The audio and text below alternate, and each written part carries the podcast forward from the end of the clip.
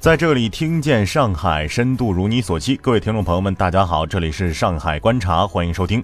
在这里，上海观察与您一起换个角度观察世界。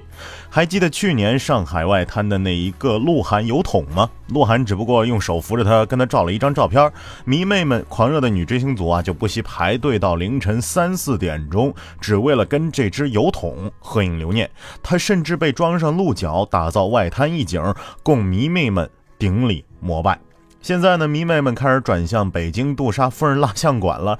里面展出的一尊鹿晗蜡像被络绎不绝的迷妹们搂抱亲吻。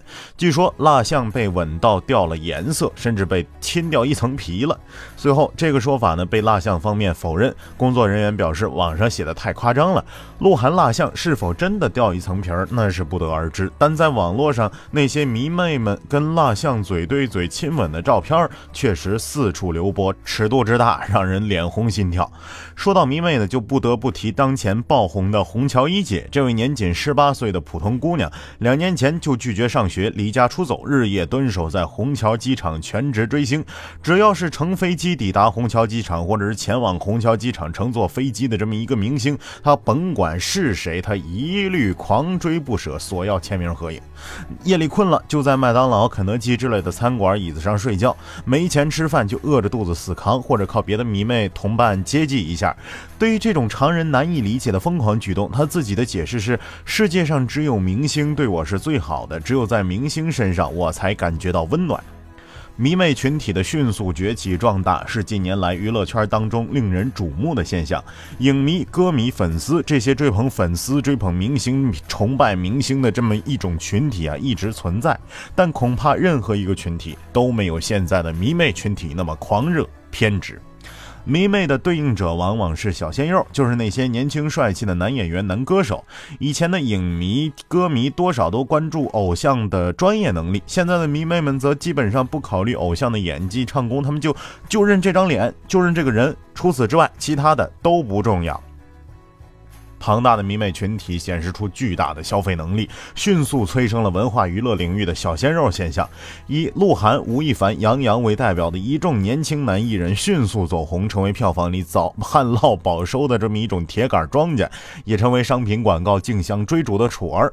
正因为有了这个无原则追捧的迷妹群体，小鲜肉们参演的影视作品，其票房规律已经被改变了。票房的好坏跟故事技术和表演水准关系不大，跟出现了哪些脸关系很大。只要是某个小鲜肉参演的作品，追捧他的迷妹们就蜂拥而至电影院观看。既然内容和演技都已经不重要。剧组对于当红的小鲜肉演员就只有一个要求：加盟就行，其他都好说。多方争夺之下，一些知名演员大量压戏，同时奔波于多个剧组之间，演的好坏都无关紧要，只要露脸就行。到了后来呢，脸脸都不用露了啊，挂个名字就行。一些剧组大量使用替身，多拍远景或者拍不露脸的近景。这种弄虚作假的登峰造极者，就是使用抠像技术。次要演员、群众演员先把所有的戏都拍好，然。后挂名的知名演员花十天半个月的时间在录影棚里集中对戏，最后把录影棚里的影像通过抠像技术抠出来，再叠加到合成到事先拍好的场景之中，一部影视作品就算大功告成了。不管专业人士和舆论如何如何抨击，这种影视剧的投资和制作方都不屑一顾。为什么？因为有迷妹们埋单啊！哪怕他们知道那是替身抠像也无所谓，他们照样奉若神明，疯狂追捧。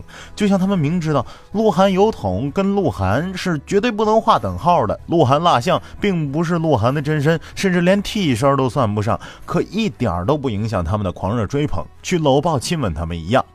这些疯狂的迷妹们，他们到底是怎样一群人呢？作为群体，他们是备受瞩目，也对当下的文化娱乐生态具有非常重要的影响力。可是，作为个体，一个个迷妹始终面目模糊。直到虹桥一姐一夜爆红，在媒体的报道之中，我们得以一睹这位极品迷妹的真面目。她是一位家庭残缺、学业失败、人际关系紧张、前途迷茫的女孩。在家庭当中、学校当中，从亲人和同学身上，他都感受不到温暖啊！只有在明星身上，他才感到温暖。为了这点温暖，他愿意放弃一切，放弃学业，离家出走，忍饥挨饿，全职追星。